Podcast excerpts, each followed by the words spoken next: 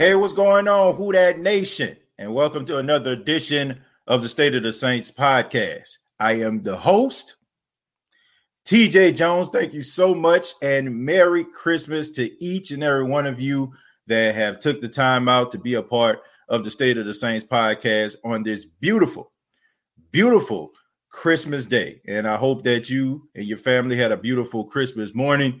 And now we transition to the afternoon to a big huge matchup. And before I get started and go into this, yes, I did change up the intro just for this day only, okay? Just because of the special occasion. Okay, but a week 16 matchup. The New Orleans Saints taking on the Minnesota Vikings. And this game will answer a lot of questions. Uh, number one, uh, it will seal up the division for the New Orleans Saints with a victory here today. Uh, also, it would give the Saints a guaranteed home game in the playoffs. But the Saints have a tall task, man. They go up against a team that has been a thorn in the side of the Who That Nation, as well as the Saints team in general over the past three to four years, and that is the Minnesota Vikings. The Minnesota Vikings, they don't look like a, a really good team. They don't look like a team if you're looking at their record, but they they do pose a real true threat to the New Orleans Saints. And the Minnesota Vikings do a lot of things well. And yes, they're dealing with injuries just like the Saints, but the Minnesota Vikings, to me, are a team that is constructed to be able to counteract what the counteract what the Saints do best. Okay. Um, on last night, I talked a little bit about this game. Uh, so um, I'm not going to go into this big spiel. Uh, some of you probably checked it out, so it sounds like it would be me just repeating myself. Uh, but what I want to do right now, I want to thank everybody for being a part of the State of the Saints podcast. Those that are filing into the chat, I want to say thank you to each and every one of you that are taking the time out. I understand that you're with your families uh, right now. You know, you could be doing so many other things. So I really do appreciate the time. Uh, what I'm going to do in a few minutes, I'm going to open up the phone lines. Just as simple as that, man. Just as simple as that, because we had some technical difficulties out here uh, in Myrtle Beach, South Carolina, where I reside we had a rainstorm, and uh, the rainstorm was affecting the, the internet connection. So because of that, I wasn't able to take as many phone calls as I would like. A lot of people that actually called in, they couldn't really get their words across because my my internet service caused them to keep on buffering out. So um, I'm not going to uh, hold everybody long, like a preacher would say at a Baptist church. I'm not going to hold you long. Okay, I'm just going to give my opening dialogue, and then we're going to go ahead into the phone lines and then I want people to give their predictions. And if you don't feel like calling in, if you don't uh, want to talk or speak or anything like that, that's fine. You can always give your predictions uh, right here in the comments. Uh, before I get started, want to give a shout out to I be ripping them. Thank you very much for the five dollars. He says after eating a holiday meal, the Saints fart protection should be stout at the O line. Well, uh, I hope that the offensive line be stout in general. I, I hope it does because the Saints are definitely going to need the offensive line today, especially to be able to run block. Um, hopefully, run blocking is in the game plan for the New Orleans Saints because that's the only way I can really truly see the Saints winning this football game if they're running the football. Look, they cannot get behind the eight ball. I talked about this before. They got to start fast. They cannot rely on Drew Brees uh, to go out here and throw the ball all over the field like he in his his late twenties. You know what I'm saying? Uh, just 2008, 2009 you have to go out there and run this football because once again, Drew Brees can't carry this team anymore. Uh, defenses are sitting on these routes because they know that most likely Drew Brees is not going to throw the ball over their heads. He's not going to throw the ball down the field.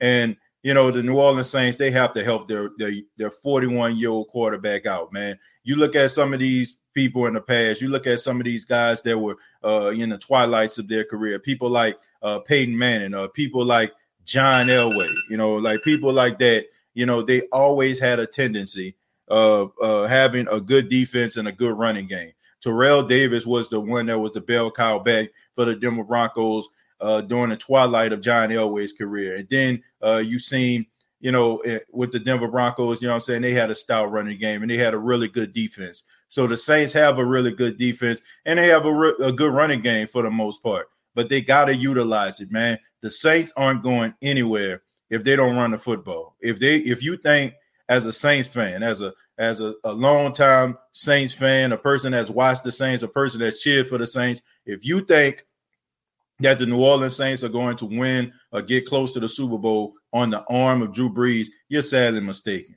Now, if Drew Brees, uh, Drew Brees has what it takes. If let's just say if it's like late in the fourth quarter, uh, the Saints are down by three and they need to get a field goal range or they need a touchdown. We got the right quarterback for the job. But for him to go toe to toe each and every week like he once did in in the past, those days are over. You have to be able to run the football. You have to be able to complement this 41 year old quarterback that you have. Uh, The Rock, thank you very much for two dollars. Not that Rock. It says, uh, run me. All right. Not to be mistaken with the most electrifying man in sports entertainment, the great one, The Rock. Not that Rock. Okay. You're talking about the actual football here. So, uh, nevertheless, you know, thank you very much for the two dollars, Rock. We really do appreciate that. Uh, before I get to the phone lines, and um, I, I just want to um play a little clip of something that I watched today, and I, it was just something that I just couldn't believe, man. Uh, this is something that really bothered me today. That it was on ESPN's Get Up uh, with uh, Mike Greenberg. Uh, he asked a question about Michael Thomas. Um, as we all know, that Michael Thomas has been put on IR. He has been dealing uh, with an ankle injury throughout his throughout this entire season. It started back in Week One uh, towards the last two minutes of the game against the Tampa Bay Buccaneers. And he's had this injury, it's been lingering. You know I'm saying? Of course, he had a hamstring and, you know saying, a few more issues. But check out this very reckless take uh, by ESPN's Mike Tannenbaum. I want y'all to check it out and listen to what he says here. Meanwhile, you mentioned Michael Thomas. A year ago, he was a legit contender for MVP. This has been something of a lost season for him, Mike Tannenbaum. What is your sense of what's going on there? Yeah, there's a lot of noise coming out of New Orleans that he's not happy there. He's only played in seven games, so we'll see how the postseason goes with him and Drew Brees. But I wouldn't be surprised if Michael Thomas was on another team next year. It's been a disappointing season, and I agree with what Bart Scott said, which is Drew Brees looked old and rusty. So this has to get better in a hurry. They have the chance to be the best team, but without a happy and focused Michael Thomas, I think they're very vulnerable in the playoffs. Yeah. Okay, now check this out. Now he said there was a lot to digest there. Okay, it was a lot of BS. Okay, and I'm pretty sure if people didn't have, uh, you know, Christmas dinner or Christmas lunch or whatever you want to call it, right now, I'm pretty sure that they would be actually uh, almost regurgitating over the BS that he's saying right now if he wasn't full already. But this fool said that Michael Thomas is not happy uh, in New Orleans. Now there was some stories that came out talk about Michael Thomas at the you know when he was suspended uh, in that game he was supposed to play versus the Chargers. Of course, he and uh, C.J. Gardner Johnson got into a fight. He hit C.J. Gardner Johnson. He was actually go home and he was suspended. Okay, but that pretty much has been sealed up. Okay, I mean it was water under a bridge. You know the Saints used this as a you know I'm saying as a teaching lesson to Michael Thomas and just to show him just because you're making this much money, just because you're a superstar, doesn't mean you're an exception to the rule. So they sent him home. But here we see these guys trying to create the picture, trying to create this narrative that Michael Thomas is phoning it in, that Michael Thomas is not legitimately hurt. He is just basically just sitting on the sidelines.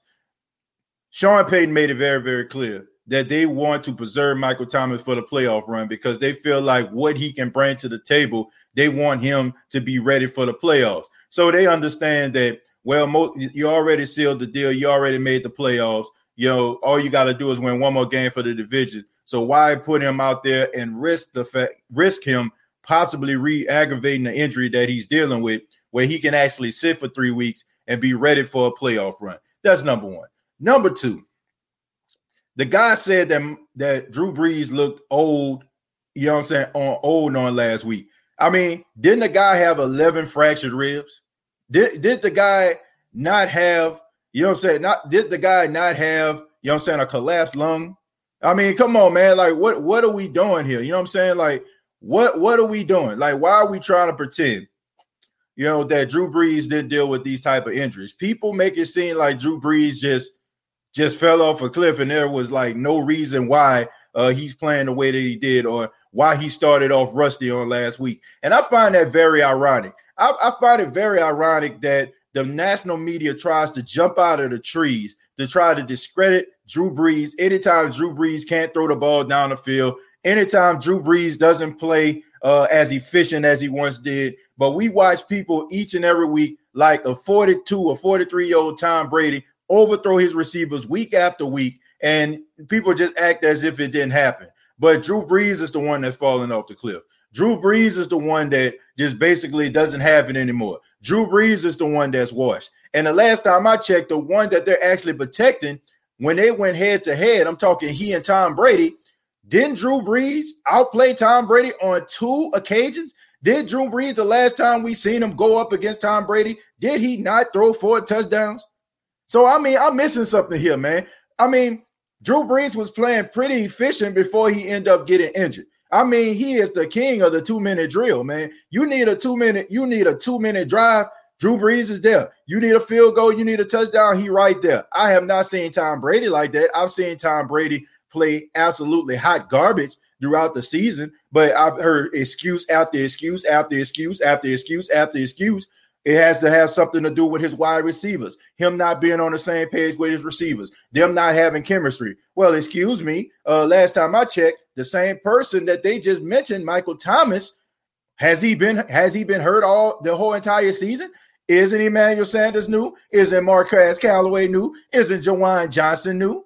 I mean, come on, man. who's the only one that has been a mainstay in their receiver corps that's been a part of that rotation? It's been Tre'Quan Smith. So, what's the difference between Drew Brees having to be on the same page with some new guys that he barely even practiced with with no all season, no OTAs, and no minicamp. Yet he goes out there and he's more efficient, but yet we're sweeping it under the rug that Tom Brady is out there overthrowing his receivers and still not on the same page after 16 weeks of football. This is the reason why, Who That Nation, I don't pay attention and I can I get really, really frustrated when I do that we have this type of narrative going on. And like I said, I understand the media, man. The media wants to elevate their picks and chooses, and they want to devalue the ones that they don't feel like fits into their little circle. I get it, man. I understand that Drew Brees isn't the most exciting quarterback in the world. I understand he's not going to knock your socks off with his arm strength. I understand that he's not going to give you this crazy soundbite after games. And I understand that the guy pretty much lives a pretty simple life, him being a father and, and a husband. You know what I'm saying? But at the end of the day, don't try to devalue the guy and now look at the fact that this guy has been playing behind the eight ball this entire season, dealing with injuries at the wide receiver position and him having a fine chemistry, just like Tom Brady. And then you want to elevate the way that he played against the Kansas City Chiefs and make it seem like he's falling off a cliff when a guy is coming back and hasn't thrown a football in over a month. The media ought to be ashamed of themselves. They need to stop this stuff, man. You would think that the Saints are three and 10 or you know what I'm saying, a four and 10 or something like that, instead of them being 10 and four. This is absolutely ridiculous, and they need to cut it out. All right. They need to cut it out. That is what I'm here for, man. I'm here to let people see through the BS and, and, the, and the hypocrisy of the media. You know what I'm saying? That that is what's going on here. There's extreme hypocrisy when it comes to the media. And I'm not even saying this when it comes to the Saints. You can look at teams like the Cleveland Browns. You can look at some of these other teams that are that are rising up the ranks, that are playing football better than some of these nostalgia acts, yet they're not even really being talked about. There is no way in the world the Dallas Cowboys should demand more press lines than the Cleveland Browns. The Cleveland Browns haven't sniffed the Super Bowl or playoffs in over about 15 years. And yet these guys are in the limelight. They should be talked about. They're a couple games away from possibly even winning the AFC North since the, the Steelers have won has lost three straight games. Why is it that they always pick these nostalgia acts and elevate these guys and they're not looking at the guys that deserve the press clippings? It's an absolute embarrassment. Their, their credibility shrinks by the minute and they are doing a disservice to the people that come to them each and every day that and they come to them as if they're getting the facts but in reality they're getting this warped twisted echo chamber type of rhetoric from these guys and I get it. You know what I'm saying? Those are the driving forces. The, the Steelers, the Cowboys, the Eagles, the Patriots. I get it. Tom Brady, I, eh, Patrick Mahomes. I get it. That's what people want to see. But at the same time, don't devalue or don't depreciate the, the efforts of some of these mid-market teams that are trying to rise to the ranks and trying to remove the stench of mediocrity and funk and pathetic play from their franchises. Just because those guys are late to the party does not mean that those guys aren't at the party. And right now, those guys are the life of the party. And some of those guys that you think are cool are sitting somewhere in a corner. And you know, everybody's around in a circle looking at teams like the Browns, looking at teams like the Saints, looking at teams like some of these other guys that are out here right now, like the Dolphins, who are elevating their game. The Buffalo Bills. Ain't nobody paying no attention to no Packers. Nobody cares about the Cowboys, and nobody cares about the pathetic NFC East, who they try to push and elevate each and every week and make us care. We do not care. This is a good football team. We have a great quarterback that leads this team, and they need to put some respect on that man damn name. Tom Brady, thank you very much for the two dollars. Says I still have welts from the spanking Drew Brees gave me. Yeah, I believe it, but nobody gonna see those welts. It's as if they never happened, Tom. So you should be okay, man. You ain't got a spot or a blemish on your on your record, my friend. There, there's nothing, you know. If Tom Brady loses, it, it doesn't happen. If, if Tom Brady overthrows somebody, it doesn't happen. If Tom Brady gets blew out, it never happens. It's always about, oh, they're gonna make the playoffs. Oh, they're gonna go to the Super Bowl. Oh, they're gonna win this. Oh, oh, they still got a chance. Like, okay. Dwayne Johnson, thank you very much for the two dollars. Says I'm watching though. Well, I appreciate it, Dwayne. Thank you so much for uh, leaving a set of your latest movie because we always know you got a movie coming out to check out the State of the Saints podcast. I appreciate that. Thank you. Uh, Roger Williams, uh, thank you very much, Gucci Mane. I really appreciate that. Congratulations uh, on, on the birth of your child. Uh, thank you for the five dollars. Says your blood pressure is too elevated. Calm down. I feel your frustration. That's why I don't listen to them jokers. Uh, my blood pressure is isn't high at all, man. Not at all. You know what I'm saying? I'm just I'm just trying to deliver it to you all with energy because that's just the way I feel, man. That's how I try to deliver. You know what I'm saying? I don't want to deliver y'all this information sounding like Ben Stein on Ferris Bueller's Day Off. And some of y'all probably have seen that movie before. He's the real um, boring, drawn out voice guy that you probably seen on Clear Eyes commercials back in the day. You know, Bueller. I don't want to sound like him, right? I, I want to be able to deliver this with energy. Just because I'm delivering with energy, Roger, I mean, don't get it twisted, man I'm just letting you all know how I feel, but at the same time, bringing it right here on this Christmas day, getting you ready for this Saints game. Uh, Steve, thank you very much. Uh, he says uh, the media blows for real. Who cares about them? You know, I, I just I, I, just feel like this. As a person that's a part of the media, a person that that that's in in broadcasting, you know, I do a show Monday through Friday. You know, I'm a radio personality. And one of the things that I like to do, I like to give people the truth. I don't like to sugarcoat it and water it down and make it seem like it's right just because, you know, I want people to come and gravitate to me to listen to what I got to say.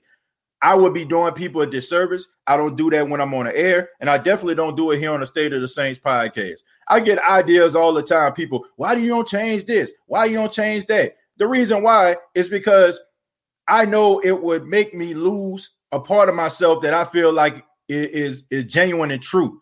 And I feel like if it if it doesn't stick with me, I'm not feeling it. I don't want to bring it to people because I don't want to sell people wolf tickets. I don't want to sell people lies. But it seems like to me, the only thing that matters to these media people are the Nielsen ratings. And for those that don't know what the Nielsen ratings are, those are the numbers that come out at the end of every week. You know what I'm saying? That the that the the shows pay attention to, right? It tells you how many people are watching at this particular time, at this particular segment, what's the age group, you know what I'm saying, the demographics and all that kind of stuff. And that's the only thing that they care about. So they don't they don't care what they say.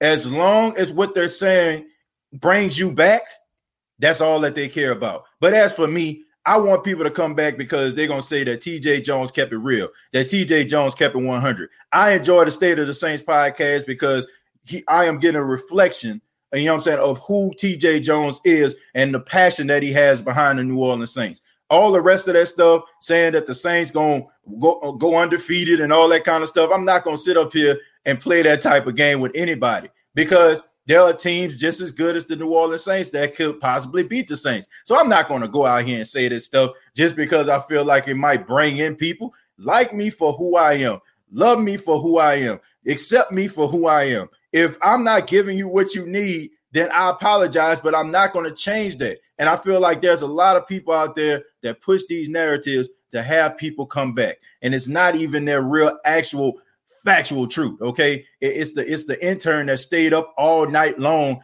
that that read the analytics that that brought the little nuggets and notes to these these uh hosts and, and, and feeding this stuff into their ears to make them sound like they know what they're talking about. But in reality, if you ask them after their show go off the air and you watch them, and you walk past them in the street and you ask them about something they may have said in the 8:30 hour, they probably couldn't even tell you. If you're doing stuff like that, man, I got a problem with you because you're doing a disservice to every single person that comes to you and everybody that follows you because they feel like you are the person that's giving them what they need. They feel like you're giving them the passion and you're coming from a very genuine place. And when you're not doing that, that's when I got a problem with you. It's not so much about them just talking about the Saints, but it's just the fact that they're creating this narrative. We as Saints fans understand that. We know what the Saints are. We know the threat that, they bring. We know the credibility. We understand as Saints fans, if you've been watching the Saints for the last 15 to 16 years, you understand how how much this team has changed and the stigma of the New Orleans Saints has changed over that time. So when they start talking about all of the transgressions of the Saints, if you're a casual fan that don't really follow the Saints, that might be the narrative that you run with. And that is something that I feel like we can we, we shouldn't be doing, you know, in, in the national news. That is my only gripe with them, not being genuine and not being real. Uh you do you, TJ. We appreciate it. Yeah, thank you so much. You know, that, that's that's what I try to do here. That's what I try to do. And I, I feel like everybody should do that. Saints going to give us a win for Christmas. Who that nation? But I hope they do. They really do need to win this game, man. Go ahead and wrap up this division. I think, I think we'll feel a lot better, man, down the stretch. Until you know it's playoff time, then everybody gonna start panicking again. Uh, ever since Drew made his comment about the anthem last summer, the media has been waiting on them. Well, look, I don't even think it's about that anymore, D. Dawson. I don't think it's about the comments. As a matter of fact, I think they kind of passed that up. This has been like this since last year before the comments even came out. It has always been Drew Brees falling off a cliff. Drew Brees, anytime Drew Brees doesn't throw the ball down the field, why he not doing it? You know, it, it's always these little shots. It's always, you know, they they find ways to try to discredit him when he has some of his crowning achievements, rather be the most passing yards, the most touchdowns, uh, the, the highest completion percentage. You know, it, it's it's crazy and funny to me how how you have people on ESPN that would discredit the Saints nine game winning streak, and they'll say stuff like, "Well, they played the Atlanta Falcons," but then they'll turn around and Tom Brady came back on those same Falcons and make it seem like the Falcons are a legit football team and something that the, that the NFL needs to be afraid of for something like that. But if the Saints play the Falcons, oh, it's just the Falcons. Ah, it's no big deal. It, ain't no problem. You know what I'm saying? They they they just the Falcons when they play the Saints. But when Tom Brady plays against the Falcons, a team that always tends to give up big leads. That's the narrative, right? That's why we laugh at Falcon fans. That's why we laugh at the Falcons organization. But it's as if those type of narratives don't even exist when it comes to certain players. When we talking about completion percentage, you know, it seems like oh everybody can do it. But when Patrick Mahomes has a high completion percentage, all of a sudden, like it's the best thing since sliced toast bread. What what's what's different? What's so different about you know I'm saying a high completion percentage from Patrick Mahomes? Why? Because he can throw the ball off the back foot for 60 yards. I just don't understand that, man. They just need to keep the same energy to me. That that's all I want. I just want the same energy, man. Don't don't try to move this piece over here to make this piece fit. And then you know what I'm saying? Like if you realize the other side of the corner can fit the same pieces, now you want to move it over. Nah, man, keep that same energy, okay? Keep that same energy when you're talking about these teams. You know, talk about how Tampa Bay, you know what I'm saying, they came back in the game, but they're still not out the woods yet. Let, let's talk about that. Let's talk, let's talk about that. Let's talk about the fact that they went up against a Falcon team that is known for blowing big leads, but they still got work to do when it comes to team chemistry. I mean, they played the Minnesota Vikings a couple weeks ago. It was more so about what the, the Vikings didn't do in that game. I think Dan Bailey missed four field goals in that game. You you kick you kick at least three of those field goals, then you got a completely different story. But they don't tell you that. Is oh, the Tampa Bay Buccaneers won two straight games. Oh, they, they're starting to click. They're starting to jail. Like, give me a freaking break. Give me a freaking break, man. Like I said, it's not even from a hateful place. I'm not even hating on the Tampa Bay Buccaneers because, first and foremost, why would I? Because the Saints have had their number all season long. The Tampa Bay Buccaneers had two opportunities to beat the Saints, and they did not beat them not one time and time. Okay, so anybody that's a Tampa Bay Buccaneer fan that may be strolling past here and thinking I'm hating on the Tampa Bay Buccaneers, my first question to you would be, why the hell would I be doing it? And my second reason would be is you don't see the hypocrisy going on here. And I'm pretty sure if you watch Tampa Bay Buccaneers games, you will see the same thing that I'm seeing. I'm seeing decline in a quarterback that's what 42 or 43 years old at Tom Brady, just like they talking about decline in Tom, and Drew Brees. So let let let's get it let's get it 100. Let's let's get it let's get it let's keep it 100 here on the State of Saints podcast. But I'm about to go ahead and put the link in right now. I mean, I pretty like I said, I pretty much talked about the Minnesota Vikings game on yesterday uh, I, I, you know, I go ahead and I repeat some of the things that I said for those that didn't check it out on last night. But I, I would like to hear from the loyal viewers and listeners uh, of the podcast. You know, if you want to call in, chime in, please do. Malik Jackson, thank you very much for the 399. Says, I saw your tweet, TJ. Mike T is not unhappy. Uh, he definitely, you know, I mean, he definitely uh, if, he is unhappy, I, I tell you this, uh, he has a funny way of showing it. If I'm unhappy with my team and my organization, ain't no way in hell I'm about to give away uh, shoes to every one of my teammates that I don't like. That makes absolutely no sense. I keep that money in my back pocket. Uh, hey David, what's going on, man? Uh, TDA, what's good, my brother? Uh, Merry Christmas to you and your family. And Merry Christmas to you too, Aaron. Man, I appreciate it, man. Thank you so much for stopping by on this uh on this Christmas afternoon. So uh, what you got for us, man? Look, it's all about controlling the line of scrimmage and running this football down a depleted Vikings defense who are out three of their starting linebackers. Right. One of them is a notable Eric Kendricks and mm-hmm. his backup Troy Dye.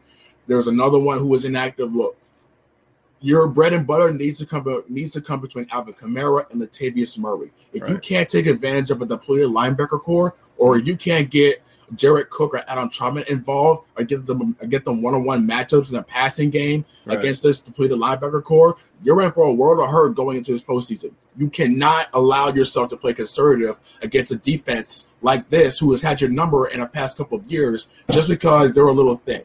Okay, you have to handle your own business because it's looking like Tampa Bay is not going to be losing any other game for the rest of this offseason. So you have this chance and or next chance and uh, next week against Carolina Panthers if you somehow mess around and lose this game. Right. Now the inactives for today uh, grew a little lengthier with the uh, loss of Andrus Peat, Nick Easton, and Trey Hendrickson.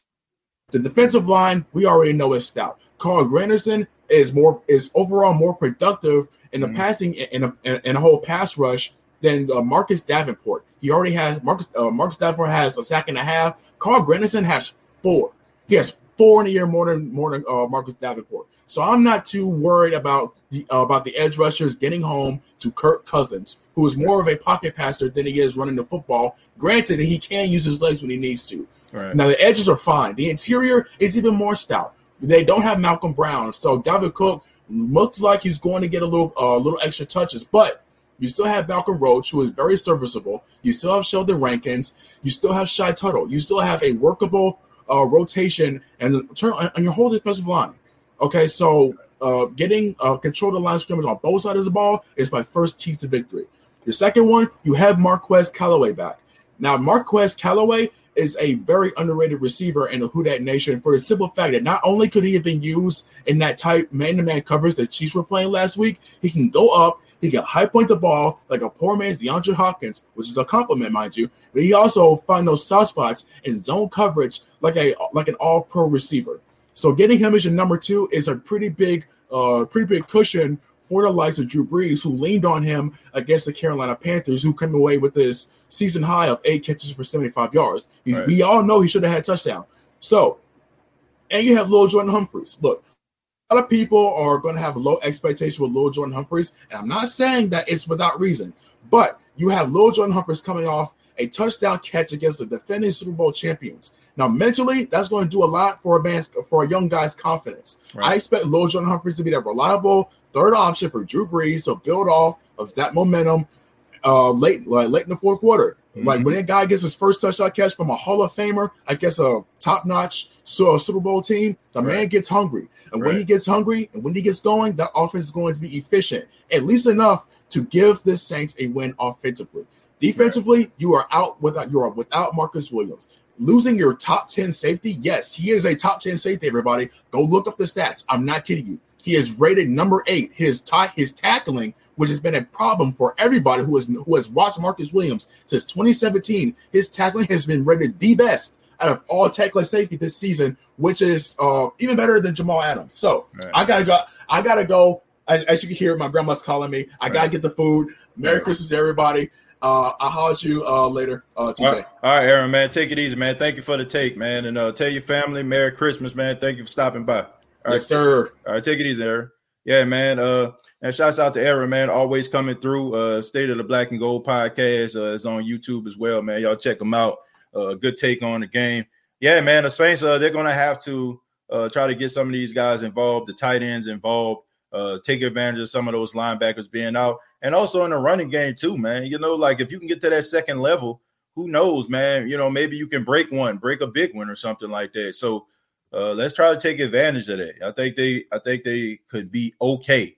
Uh, you know, running the football, and also uh, the the tight end should be able to be successful in this game. But it's still it is not going to be an easy task. Uh, Mike Zimmer does a really good job. He's a defensive minded coach, and he always has his guys ready to play. And if you look at the Minnesota Vikings schedule, I mean, they lost some games this season, but it, none of the games, for the exception of the Falcons, has been a blown a blowout. I mean, all the games have been pretty nip and tuck. Uh, Keen Arthur, man, what's going on, man? Man, what's on with you, TJ? Yeah, what's going on, man? Merry Christmas to you. Likewise, bro. Happy holidays to you and yours. Yeah, thank you, man. What, what, so what you think about this game?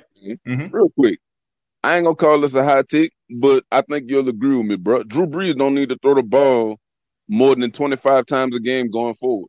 I agree. Point blank. I agree. Like, I think we need to. We have the O line pass pass blocking wise and run blocking wise to pound mm-hmm. people. Right. We can really pound these people in the ground and let Drew Brees operate out of that play action, that bootleg, and hit people in the short and intermediate um game. And right. we'll kill teams, bro. And right. that will that will eat up time of possession. And real quick before I go forward, bro, when the last time you had some boudin?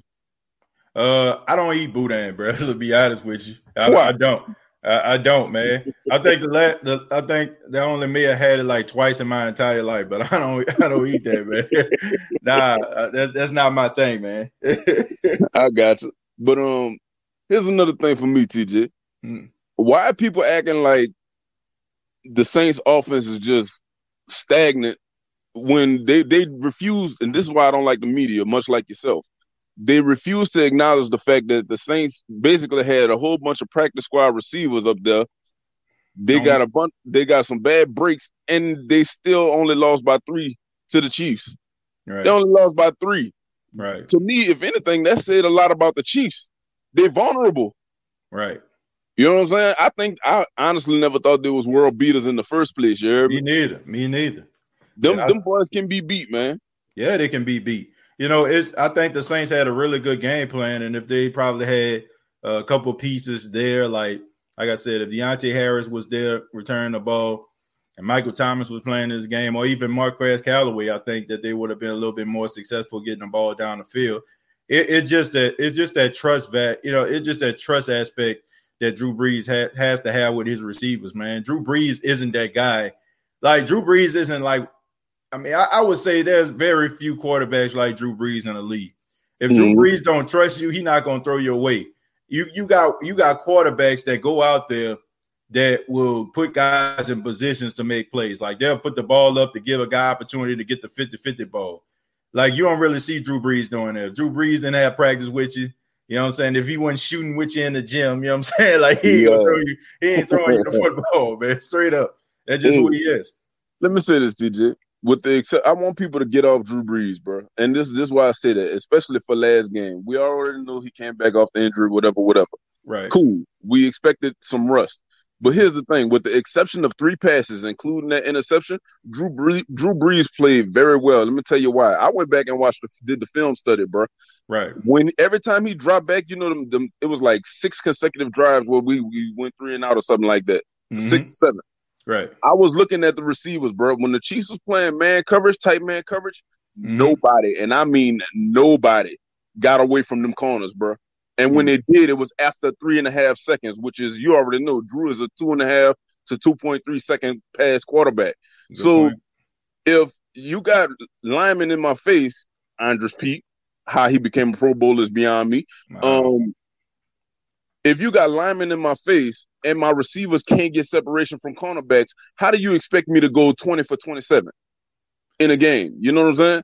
Uh, but you, you want to say, "Oh, I'm washed up." They brought Drew Brees back too early. Man, shut up! Look what that boy did in the second half. Right, he was torching them people.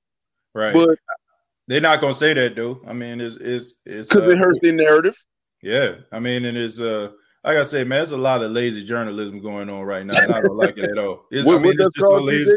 Ain't this called yellow journalism, something like that? Man, yeah, yeah, yeah, it's pretty, it's pretty yellow here, man. You know what I'm saying? It's Hulk Hogan shirt yellow around this thing. You know, like it, it, it's a man. I don't know, man. As a like King Arthur, you know, I mean, I man, as a person that that, that does broadcasting, you know, what I'm saying, I like to consider myself a journalist to a certain extent. You are. I, I try to, I, man, I, I, just try to keep it 100, man. Like that's why it, it just made me think like I can never work for anywhere like that. I can't. I, I, can't I couldn't go work anywhere where I feel like I'll just lose sight of myself and you know what I'm saying I just become like a walking talking parody. Like right. if, if if you like a true sports fan and you just listen to some of the things that they say, like you would know that most of the stuff they're talking about is just some straight BS.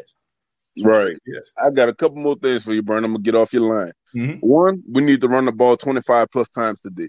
I agree. Two, 25 plus, and let Drew Brees operate, like I said, out of the play action and all that. Mm-hmm. Two, TJ, please tell me how Demario Davis and that boy Trey Hendrickson who leads the league in sacks, I believe, or, or he tied with 12 and a half. Mm-hmm. How do they not make the Pro Bowl? I mean, like I said, it's pretty, joke, pretty, pretty, pretty, simple, man. You know, like they don't know about this team. And that, that that's what I was saying earlier. Like when the, the media controls the narrative of the team, they tell you, oh, it's Drew Brees, oh, it's, it's, it's Sean Payton, oh, it's Michael Thomas, it's Alvin Kamara. And like when you have like that Bowl type voting, that's the people that you know. You know, those are the people that you know. It's almost it's almost like that person that you always know have been in Congress or in the Senate, and they put a, a sign in your front yard. You know what I'm saying? That's the only person that you know. You don't even know what they're running against. So in the back of your mind, you're gonna be like, well, let me go ahead and vote for this person, man. This, this sign was in my front yard. You know what I'm saying? But that's how people that's how people think. So they they they put these other guys in, but it just seemed like it was just rinse and repeat of last year. Oh, you know what I'm saying? Like, well, he good. Let's put him in. Oh, right. he was a Pro Bowler last year. But I just think that it needs to change from year to year. Like it seems like the Pro Bowl, like uh, they, they, they give you the stigma or whatever. You know what I'm saying? They got teams that they actually really pay attention to, and then they got the teams they can care less about, and they just look at the players. Oh yeah, he he good, so we'll just bring him back. That, that's how it works, man. Yeah, well, I'm gonna just say this, and I'm gonna go, TJ. I think we're gonna win this game 28-17. Okay, that, that's that's just me assuming we pound the ball, bro. We pound that rock, it's over with. I'm telling you, for all teams in the league, we right. pound that rock and wear them out. It's over with. Right, I agree, man. We got to get back to it. Uh, I, I, agree with you on that one. Keen man. Thank you so much. Uh, Merry Christmas to you, man, and uh, hope you enjoy the game, man. Likewise, man. All right, take it easy. Yeah, thank you, for, uh, thank you, Keen Arthur, man. I appreciate you always coming through, man. Always coming through with the positive uh, take and a real take.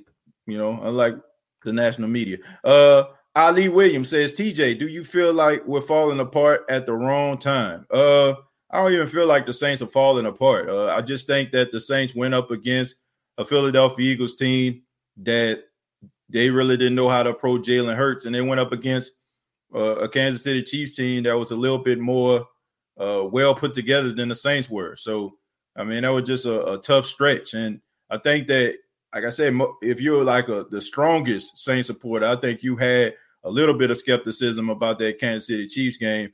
And if you actually followed the New Orleans Saints in a way that uh, Dennis Allen actually uh, goes up against guys he doesn't really have that much tape on, I mean, he often struggles in that regard. I mean, we've seen he makes the he makes the adjustments now, but sometimes you can make those adjustments at halftime, but it's a tad bit too late for you to you know get back into the game. Now they were lucky to do it against the Chargers.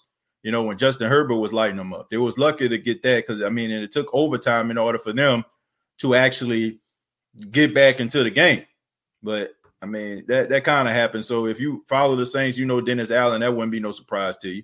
I don't feel like they're falling apart, man. I just feel like uh, you know, injuries do occur, man. Sometimes they happen at the beginning of the season, sometimes they happen towards the end. Uh, but the Saints have done they're doing a good job, man, replacing guys and putting guys in positions that can do a little something. Uh, Josh, what's going on, man? Hey, what's up, TJ? Uh, nothing much. Uh, thank you so much. Merry Christmas to you. Merry Christmas, brother. So this is my honest prediction for the game. This is mm-hmm. my totally honest prediction. Mm-hmm. You ready? Yeah. Saints 175, Vikings 10. What do you think about that? Not only that, it'll be the first ever thousand thousand yard game. Thousand yards rushing for Latavius, thousand yards passing for Drew. think about that. I, I don't know. I don't. I don't think that's going to happen, man. I, I, don't see that happening. I mean, it uh, happened on the video game I played just now. I, am about to say. I'm just about to say that. Now, if you plan on rookie, you got 12 minutes to kill each quarter. You know, like, and, and, you know, you, you you probably put the artificial intelligence all the way up to 100. Maybe they can make that happen. You know, what I'm saying, but I don't see that happening in a real uh in a real football game, man. So, uh, hope, no, hopefully I, they can still get this window, Josh. Well, I do believe the Saints will win, but I, you know, everybody's talking about it's going to come down to this, come down to that, or whatever. Mm-hmm. Um, the thing about Saints Vikings games is there's always a bunch of goofy things that happen in those games that yeah you can't really say it's going to come down to running or it's going to come down to passing or whatever because Saints Vikings right. games have this. And I'm not just talking about bad calls from referees or whatever. I'm just talking about there's just goofy stuff that happens when the Saints play the Vikings that just don't happen in any other game. Right. Um, so it's not going to come down to any one variable, if you ask me. That said, I think the Saints are going to win. I have nothing else but my gut. Right.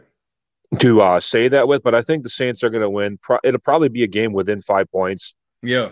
You know, something like a 23 17 or a 29 24 or something like that. Right. Uh, but I think the Saints are going to win, and I think they're going to give us a really nice, uh, exciting, you the usual nail biting type of game for Christmas, but yeah. we're going to walk away with a victory. Now, I do want to address that first caller because he's right about Marcus Williams. Mm-hmm. Um, you know, I see Marcus Williams take all kinds of heat and everything like that, but the thing that people don't realize is Marcus Williams is just a victim of unlucky media coverage. Mm. Like whenever the media covers him, it's always because of his mistakes. Yep. So um, they don't really cover like the good stuff he does, which is like the ninety percent of the other time he's playing. Mm-hmm. You know, he is a Pro Bowl level uh, uh, safety, a corner, yep. and um, but but for whatever reason, the mistakes he's made uh, admittedly have been big, so the media just jumps on that and it makes it look like he's his crappy corner when really he's he's a really good backfield player. Right. Um, and so uh, I I have very Mar- Marcus Williams being down is going to be a huge issue for us today. And as good as Chauncey is, I don't see him totally making up that ground. Right. Uh, because that's who they're going to put it on. They're going to make Chauncey do more stuff than he usually does. Right. Uh, yeah, but, they're going to put DJ Swearinger back there probably in his in his role as well. So I mean, I yeah, trust DJ Swearinger is talented, but he doesn't have the experience yet, so they're going to take mm-hmm. advantage mm-hmm. of that too. Yeah, good. But point. um, but I feel like it. I guess I've got nothing else to say except Merry Christmas. But I do feel like uh, the Saints eke out a five point victory. I'll, I'll I'll leave it between three and five points. The Saints eke it out. Right.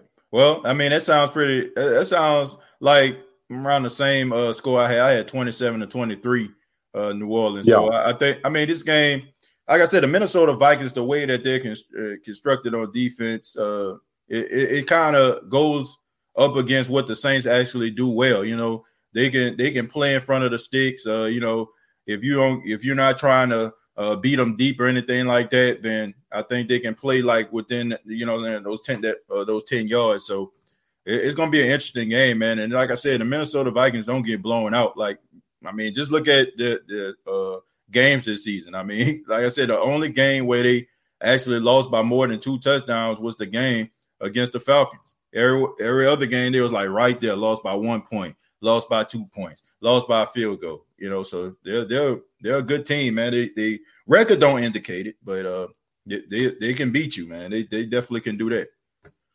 Well, you know what surprised me though, and I'll let you go after this. Uh, mm-hmm. You know, the, the 49ers, they kind of use Sanders as a sort of third running back on a lot of plays. Right. Um, and I'm really amazed that the Saints have not tried that same thing because it would probably work, and I think it would really work today. You know, the, the combination of Sanders, Kamara, and um, Latavius mm-hmm. would be an amazing friggin' backfield. Um, but uh, it, what, do you think if they used him like that, we would actually blow the Vikings out and the Panthers next week? I mean, not that they're going to do it, but if it did happen.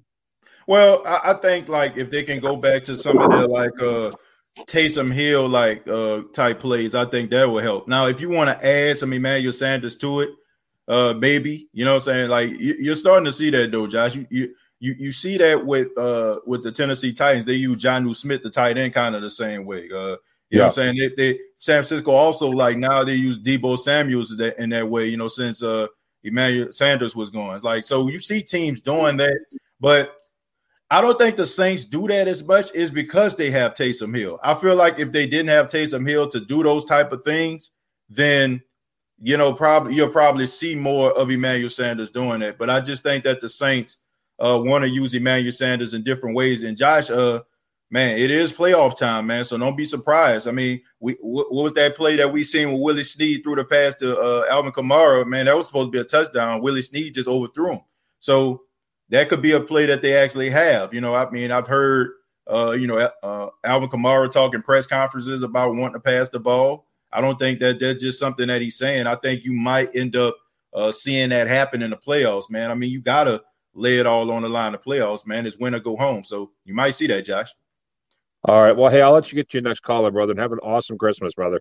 All right, you too, man. Take it, Josh. All right. Man, shouts out to Josh, man. Yeah, man. I mean, the trick plays might come. I probably not using them right now. You know, Sean Payton always uh in his bag. Let me read a few comments here, man. Uh is that uh Roethlisberger with TJ?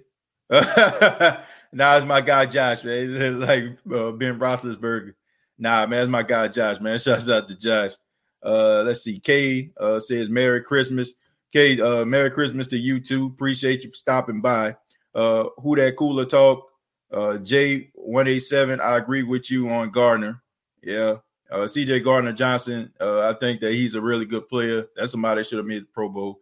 Rest in peace to one of the best linebackers in NFL history, Kevin Greene. Yeah, Kevin Greene passed away uh, this this past week. Well, this week, as a matter of fact. Uh, I'm just so used to football being on Sunday. Uh, Kevin Greene, yeah, man. Kevin Greene was Kevin Greene was a, a, very you know, outgoing guy. You know what I'm saying? Like Kevin Greene would have thrived and probably been a, a real true fan favorite and probably would be a household name uh, in today's NFL, you know, with the power of social media and stuff like that. I mean, Kevin Greene has done some really great things throughout his lifetime, man. I mean, I remember uh, Kevin Greene. I mean, we all knew him almost like the the Alex Anzalone type locks, you know, sticking up out his helmet, uh, being physical, rather it was with the Rams or when he went to the Steelers. Uh, you know, he was a leader on the Carolina Panthers team. I mean, he even wrestled in WCW back in the day. You know, so I mean, Kevin Greene was uh, one of those special guys, and uh, like I said, he would probably be a household name if he was in the NFL in, in today's day and age. But uh, the world lost a guy that was a free spirit, man. Uh, everywhere that he went, he left a he left a mark, man. Rather it was him playing football or him coaching. So rest in peace to Kevin Greene. You know, there was only one Kevin Greene, no doubt about that. And um, he will be missed, man. No doubt about that. Uh, Ramsey, what's going on? What's up, TJ? Merry Christmas to you, buddy. Same to you. If it seems like I'm playing Rainbow Six Siege, okay, we won that round. but uh, Merry Christmas, man. Merry Christmas, buddy, man. Uh, you got your I see you got your uh, Drew Brees jersey on. It looks like, man. Got your your video game, man. It's Christmas time, man. You, I mean, so hey, it, it, seems like fun times over there in your household, buddy. I've owned Rainbow Six Siege since launch. I haven't played until recently, but okay. Just chilling, waiting for the Saints game. Mm, okay. So what you think about the game, man? How you think it's gonna fare out? I fare out us winning, but mm-hmm. I rather see a good game, not mm-hmm. a blowout. Right. Well, I don't think the you want to see no blowout. Win, it's time control. Run right. the ball, keep the clock ticking. Yeah. Yeah, definitely. You you got to run a football, Rams. That's that's the way they're gonna win this game. They can't, you know, they can't throw the football all over the place. They're gonna win this game. I, I think it's gonna be hard for them to win this game if they just go out there with trying to throw the football all over the place in mind. So you got to score yeah. for me. You got to score for me. Saints 30 mm-hmm. against the Vikings 29. Okay, all right. You definitely got a nail biter. Um, you know, hopefully, hopefully it goes in the Saints' favor. You know, the curse of Joe Buck will be in full effect. Uh, Joe Buck will be announcing this game along with Troy Aikman, and uh, I, I, have to say, man, I don't like when those guys do the Saints game for some apparent reason. Oh, something no. always happens. So I'm very superstitious, man. I told I told everybody that. So uh, the curse of Joe Buck, uh, you know, will be in full effect. So, uh, absolutely. But, Ramsey, man, thank you so much for stopping by, man. You enjoy the game, and uh, Merry Christmas to you, man. If you have some time, uh, call back for the post game. I'll probably be asleep because I go to oh. bed so early. Okay, man. Well, if you're not asleep, man, feel free to call back, buddy. All right. All right, take it easy. Man, shouts out to Ramsey, man. One of my favorite guys in the world, man, that calls it. Great guy. Uh, Jerry, speaking of uh, great guys, uh, Jerry Poyer Jr., the OG of the State of the Saints podcast. How you doing, man? Oh, ho, ho, Merry Christmas, DJ Jones, the host oh. of yes, the sir. State of the Saints podcast. yes, sir, man. Thank you so much, man. Merry, Merry Christmas, Christmas, to you, to you, brother. How you doing, brother? Man, I'm doing fine, man. I'm excited about this game. Uh, my girl just made some bomb dressing. You know what I'm saying? My belly full, and I'm trying to uh, you know, Woo! make sure that I'm in positive spirits, you know, for this game. And shouts out, man. Hey, I want everybody who who didn't see this. I want to check your boy out on Twitter at State of the Saints, man. Y'all see your boy how he made that macaroni because it was good. It looked how it, it looked it tastes. You know what I'm saying? So I just want to throw that out there. But Jerry, go ahead, man. The floor is yours. uh, yes, sir. I just want to pick up what you were saying about the media. Now, now, TJ, this is why the OG does not watch stuff like that because they mm-hmm. always talking about the Steelers, they always talking about the Cowboys, they always talking right, about right. this team and that team, and never give no credit to the New Orleans Saints. I'm telling you, I'm, and I'm and I'm gonna say this: mm-hmm. the media is 100 percent official hot garbage. Garbage. All right. I mean, look, I think we already knew that already. And I, I meant what I said because I don't know what this Mike Tent Tent this Mike this Mike guy was talking about, but that mm-hmm. guy don't know no football.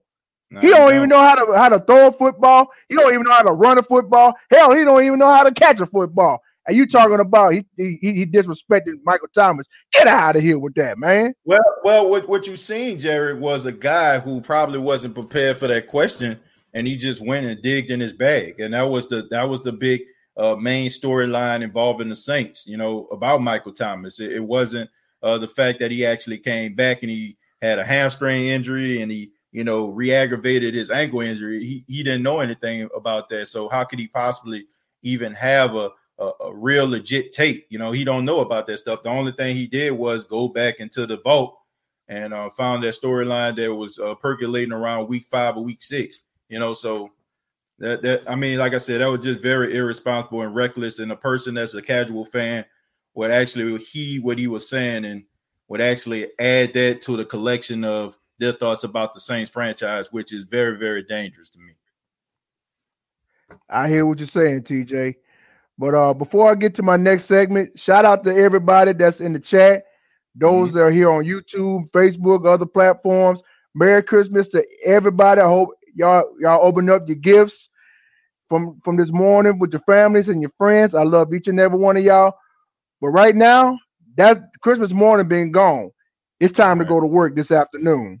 We got we got a present we got a present of our own to uh, to open, and that's putting the Minnesota Vikings in the pit of misery and send them back home with a loss and an elimination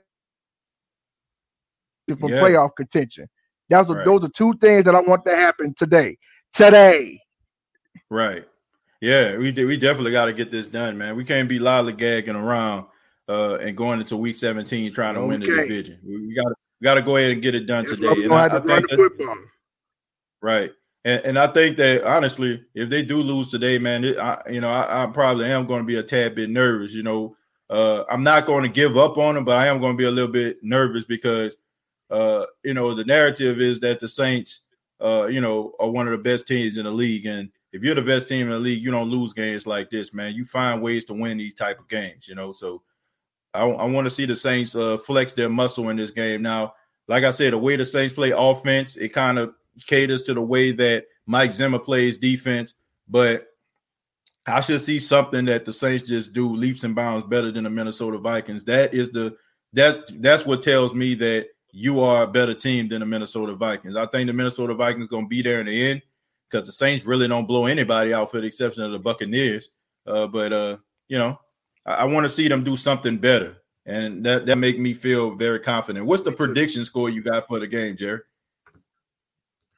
Uh, my prediction for this uh this game, TJ, I got the Saints winning this game 35 to 14, and I'm gonna keep it like that. As long as the Saints okay. win the game, no matter what, no matter what the score is, as long as we beat the Vikings and send them back to Minnesota, right, with a loss and a playoff contention, being eliminated, right. that's all I care about. I want, yeah. I want, I want to get this. I want to get these, these, uh, these bad memories from the Minnesota Vikings away from them. Right. That's all I want.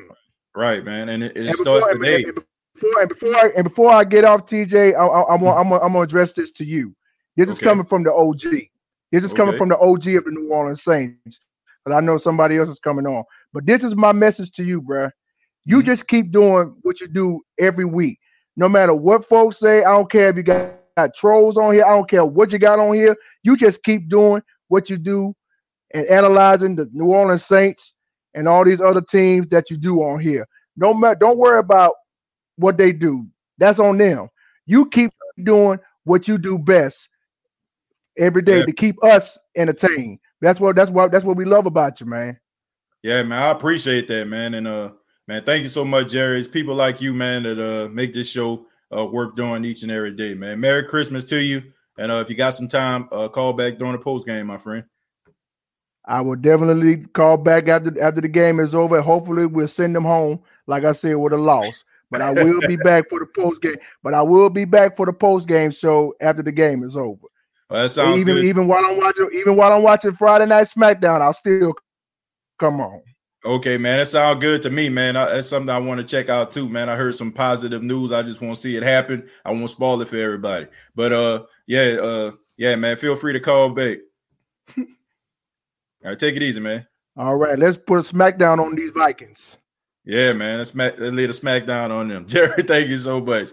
Hey, man. Yeah, let's lay a smackdown on the Minnesota Vikings, man, one time, you know. But, uh, man, shouts out to Jerry, man. I, I, I appreciate that optimism.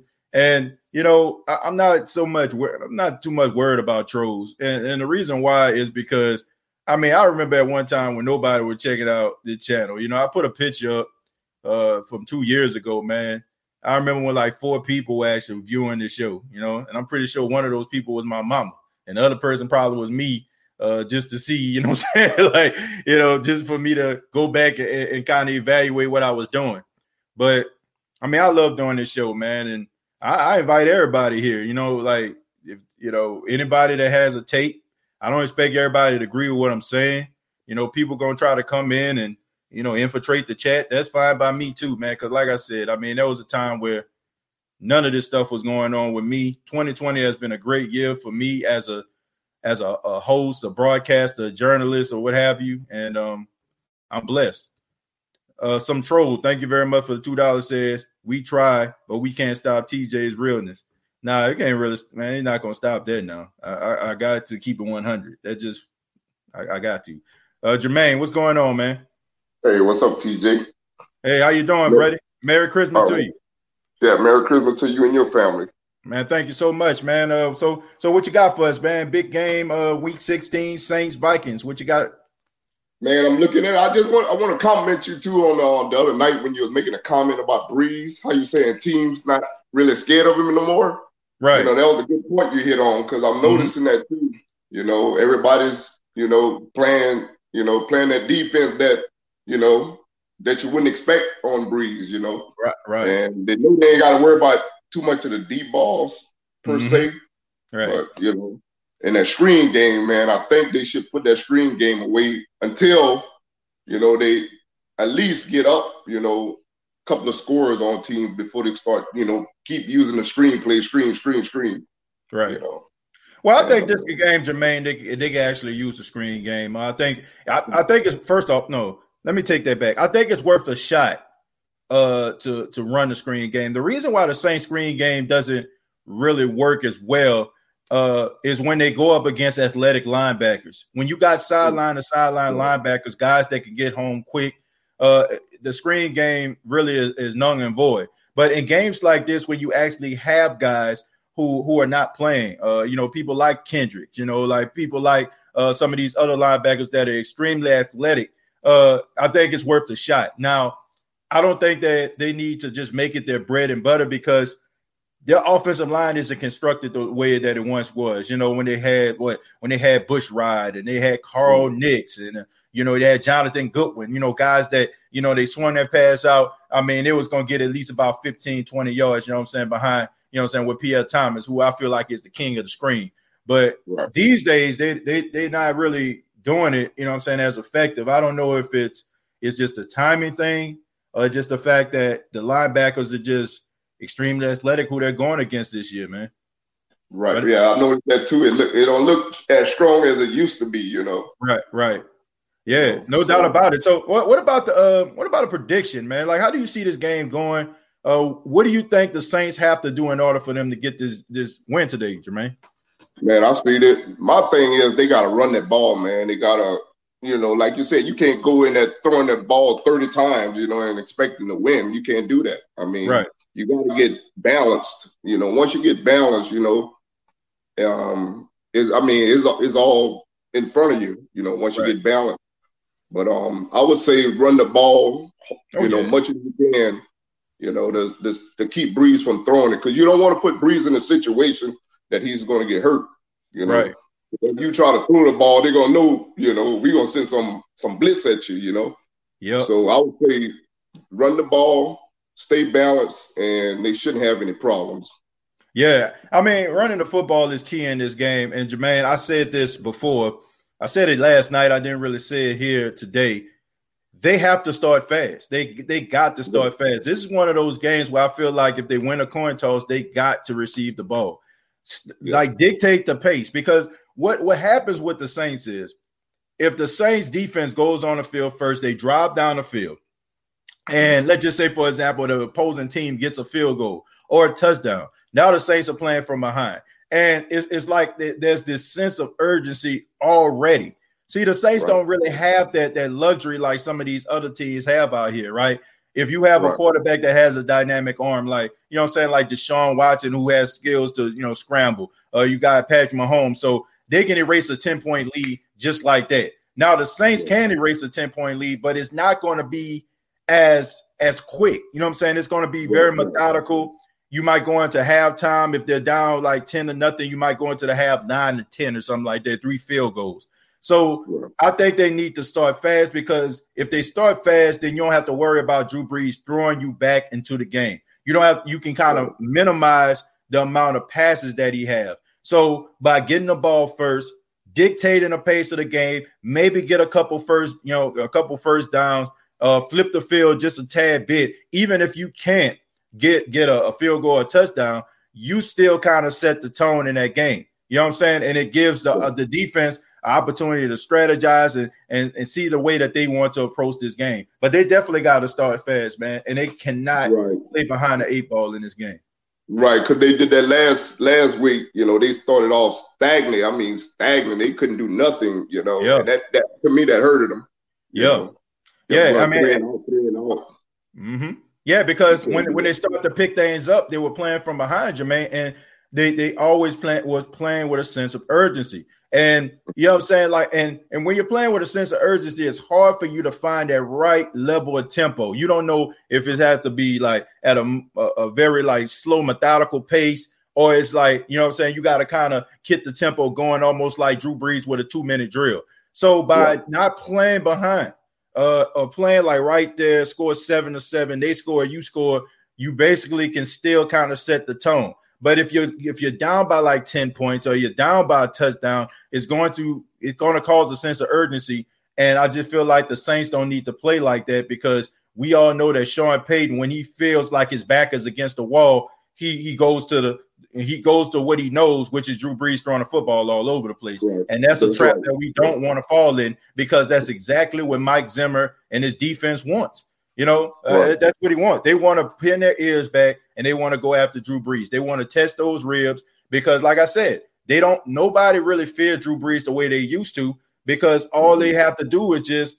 I mean, they just got to play the sticks basically. You know, the passes aren't going to go 15, 20 yards down the field, like you said at the beginning, Jermaine. So if, if they could actually get the ball into Drew Brees' hands and not into the hands of, of a playmaker like Kamara, a playmaker like Emmanuel Sanders, or Marquez Callaway on on a uh, on a smaller scale, then I think that Mike Zimmer would be extremely happy, and I think he would like his chances. So, uh, what's the score? What you got as a score, man, Jermaine? Before you go, what, what you got? I'm I'm going 28-21. Okay. All right. So a seven point seven point game for the New Orleans Saints sounds good to me, man. Uh, th- thank you so much, Jermaine. Thank you so much for uh calling in. Feel free to call back anytime, brother. You know, right, we're here, man. All right, take it easy. All right. Yeah, man. Shouts out to Jermaine, man. Good talk, uh, good call right there.